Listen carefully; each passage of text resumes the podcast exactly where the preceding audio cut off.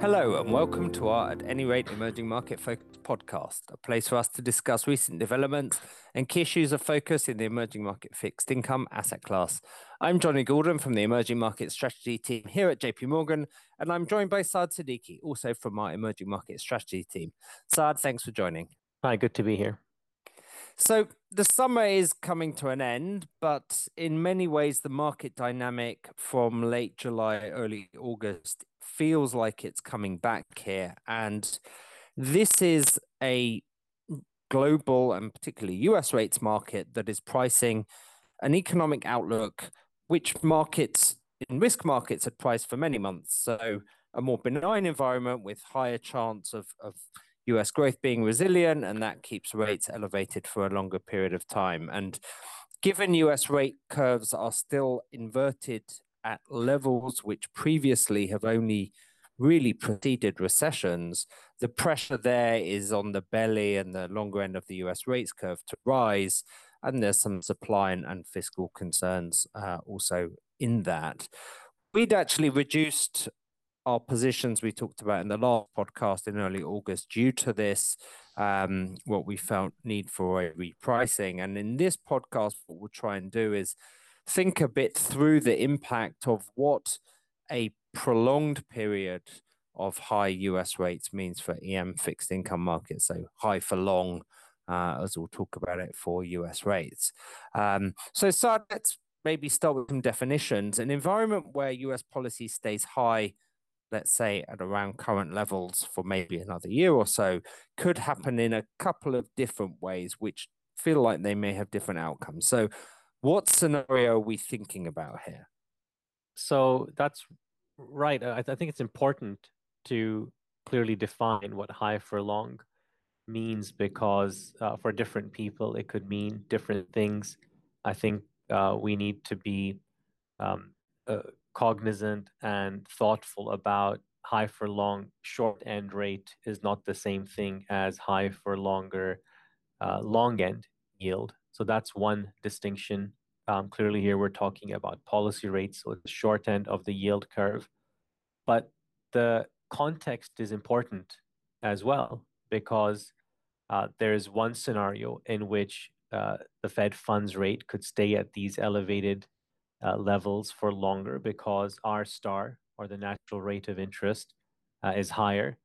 And R star could be higher because maybe trend growth and productivity uh, is, is higher. And that's clearly a very different scenario from one in which the Fed is having to keep rates high because inflation is stickier than anticipated, not coming down as fast as they expected. It could be because you know expect inflation expectations have shifted. So I think both of these scenarios uh, need to be considered. Um, I don't think we can rule out the one of R star being higher. Um, you know, the New York Fed's measure of R star, which you know, has clearly had, like any measure of these unobserved variables, has issues with it. Um, that has uh, nonetheless shown that's been increasing. They've also shown that their estimate of trend growth is increasing as well for the US. Uh, so I think both need to be taken into uh, account. So there's more than meets the eye, I think, when we talk about high for longer. But if we think about these scenarios, Jonny, how would you think uh, they uh, impact uh, EM fixed income markets. So, if we have to think about maybe that benign scenario of uh, higher for longer, where growth is doing okay and uh, inflation is just not coming down to target, um, still that would have various cross currents to think through for EM markets. Um, you've obviously got a one channel through risk environment is probably a benign risk environment. Equity still rising, DM credit spreads probably staying low, commodity prices staying supported.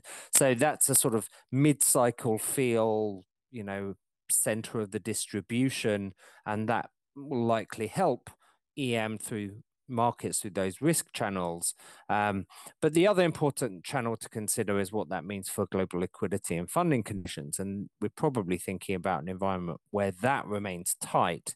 And that's going to impact EM, I think, on the other side of the equation uh, and keep some pressure in pockets. So, you know, there will be those cross currents. We'll probably need to, to consider both. So we had such a period uh, in the mid to late 90s where the Fed had hiked in 94 uh, into 95 and then rates stayed high for a prolonged period. We didn't really get any cycle. We had some adjustments in the Fed funds rate, but nothing that one could call a cycle. How was that period for emerging markets? Yeah, it was painful for EM fixed income. So you had a period where US equities continued to go up. That was the dot com eventual bubble, but you had a decent risk backdrop for global markets. But for EM, it was painful. We had seven years of crises and defaults. Um, you saw incredible volatility in, in sovereign credit, spreads or wides that we haven't seen since. Uh, you had balance of payments crises, FX was under tremendous stress, debt crisis. Uh, we had a couple of rare negative quarterly GDP prints for EM. So, in terms of precedents, that one wasn't very, uh, uh, you know, a, a, good one for EM in that period where where rates were higher for longer. And very briefly, what was specific about that period which made EM so vulnerable? Yeah, so obviously in those high for long, you get uh, shifts in capital flows and um, typically towards the US and the dollar. And that exposed vulnerabilities that EM had to uh, finance current account deficits or pay external debt. And so in the 90s, you had pegged exchange rates, a large buildup of that external debt. Um, and so when those higher rates in the US came and stayed, that capital outflow led to FX devaluations. You then had exacerbated external debt uh, problems given large foreign currency borrowing. And so that all, you know, has been well documented, sort of led to that period of, of uh, difficulty. And are any of these things at all relevant today? So mostly not. Um, but in pockets, yes. So we we've obviously had a ramp up in government debt to GDP in EM in the last 15 years or so. But most of that is really domestic debt. The external debt metrics uh, overall in EM uh, are much lower than they were in the 90s. And so that vulnerability is reduced. And really, that is because the big countries, those actually which were around in, in that period in the 90s, the Brazil and Turkeys, etc., they have quite low government external debt now. Um, but there are parts of EM which look more similar. Smaller frontier countries, we've discussed that in previous podcasts, they, they have run up higher external debt um, to levels actually similar to the 90s, and some of them have more rigid FX regimes. So I think that if you think about an environment of high for long, those countries uh, may well stay uh, in a period of ongoing uh, stress. And how do you uh, think about EM credit markets today in light of um, the, that those previous lessons and the current state of the, the EM credit markets right now? So I think probably not in a uniform way, i.e., it's going to impact countries which have different um, exposures to those vulnerabilities in different ways, may not be a single asset class trade.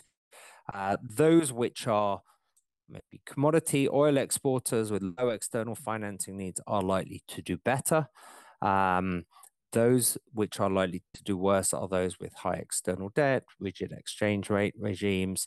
Uh, and so it's likely that you're going to see some of those, let's say, single B, triple C rated countries that need access to primary markets in order to avoid default are going to stay under stress because those capital markets probably are not going to be as open as they've historically been.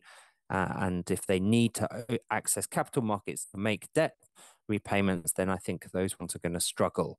Um, so high yielding part of the asset class probably remains under periodic and, and country specific stress.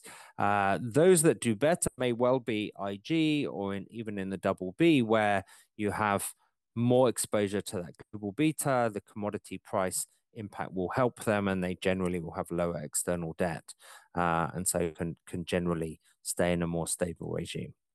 So that's in credits. Saad, what do you think this all means for EM local rate markets? So for local rates, uh, a, a knee-jerk and obvious answer might be that if U.S. yields are higher for longer, that means EM uh, rates must also, by implication, be higher for longer.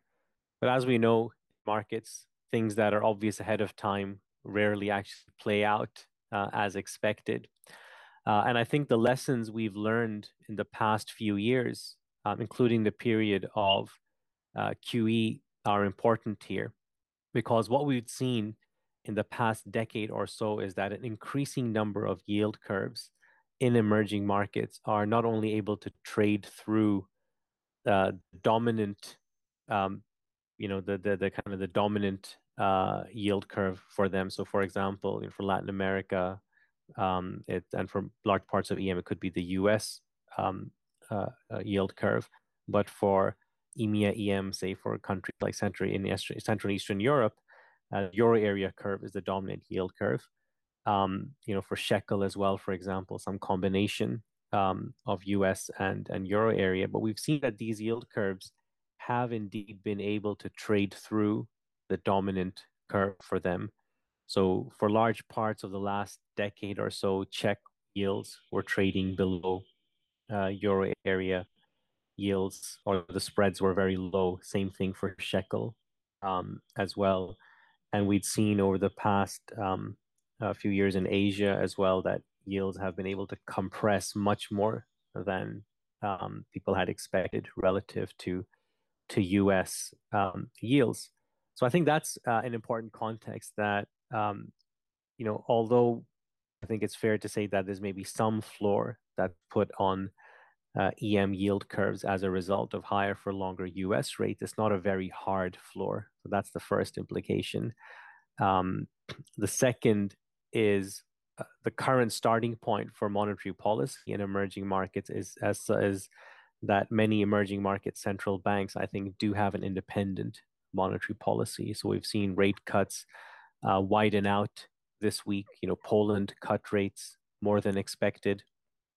Uh, we've seen cuts uh, previously in uh, in Hungary, in Chile, in uh, in Brazil, uh, and in some other countries. so clearly, these central banks don't need to wait for the Fed to cut. In fact, they don't. They're they're they're happy to cut rates, even though there's a good chance the Fed might still be hiking. So from current levels, I think they've got still decent amount of buffer to be cutting rates. So that's the short end of the curve and even the long end for some of the low yielders that have got DM like characteristics, uh, you could see the spreads between those and uh, US yields come down. I also think there's a subplot here, which is that um, you could see a divergence between the Fed and the ECB. So for those yield curves uh, more sensitive to what uh, is happening in the Eurozone, uh, they could trade further through um, US uh, yields uh, and the US yield curve uh, as well. I think those are important nuances there.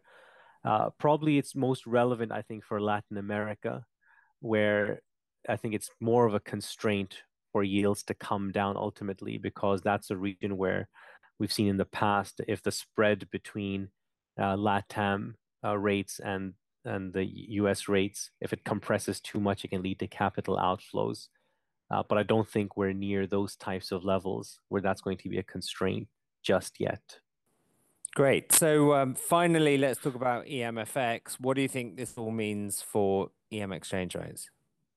So that's uh, the most difficult question for last. As we know, in the fickle world of emerging market currencies, uh, the main dominant structural driver of the week is very different from whatever new long-term theme uh, emerges in the subsequent week. Um, so, uh, you know, the relationship between EM currencies and US rates, you know, how the relationship between uh, total returns and carry is clearly a complex one, even at the best of times. Um, in the long run, I think it's important to um, recall uh, a lesson that our colleague Jan Loeys has made in his research, which is that in the long run, the most important thing actually are not macro trends, but the entry price. Uh, so I think how EM currencies behave is all going to be a function of uh, of the price and levels uh, of of exchange rates. And I think at current levels right now, if you look at uh, long run bilateral real exchange rates uh, with the U.S., uh, we're still a lot weaker than say long run 20 to 30 year averages. So I think that gives some type of valuation cushion uh, to emerging market currencies. While we're seeing some of the carry buffer uh, erode in the most part, it's happening slowly for the currencies there that we've um, liked in the last uh, you know a few quarters. Places like Mexico is probably unlikely to see a big erosion of of its carry buffer versus the U.S. In Brazil, it's still very high and eroding only slowly. Uh, but maybe those currencies, um, such as those in Asia um, and in Central and Eastern Europe, that will see a quicker deterioration of carry, could be a bit more uh, vulnerable uh, to a higher for longer uh, regime. And the final thing I'll say is that it's really important what happens to commodity prices, especially for uh, for the uh, for the commodity exporters. We've seen in the past uh, few quarters that not only have commodities prices held up, but export volumes coming out of Latin America have also held up despite weaker growth in China. So I think that's actually going to be key. And if I think about um, what's a bigger risk in the next, say, you know, few months, uh, I'd be more concerned about um, commodity prices um, volatility uh, than about um, kind of a slow deterioration of of carry for some of these um, high yielding commodity exporting currencies. Great. Well, that brings us to the end of this JP Morgan, at any rate, emerging market focused podcast. Thanks to you, Saad, for joining today, and thank you all for listening. And we hope to have you back again with us for the next one. This communication is provided for information purposes only. Please refer to JP Morgan research reports related to its content for more information, including important disclosures. 2023 JP Morgan Chase and Company, all rights reserved. This episode was recorded on the 8th of September 2023.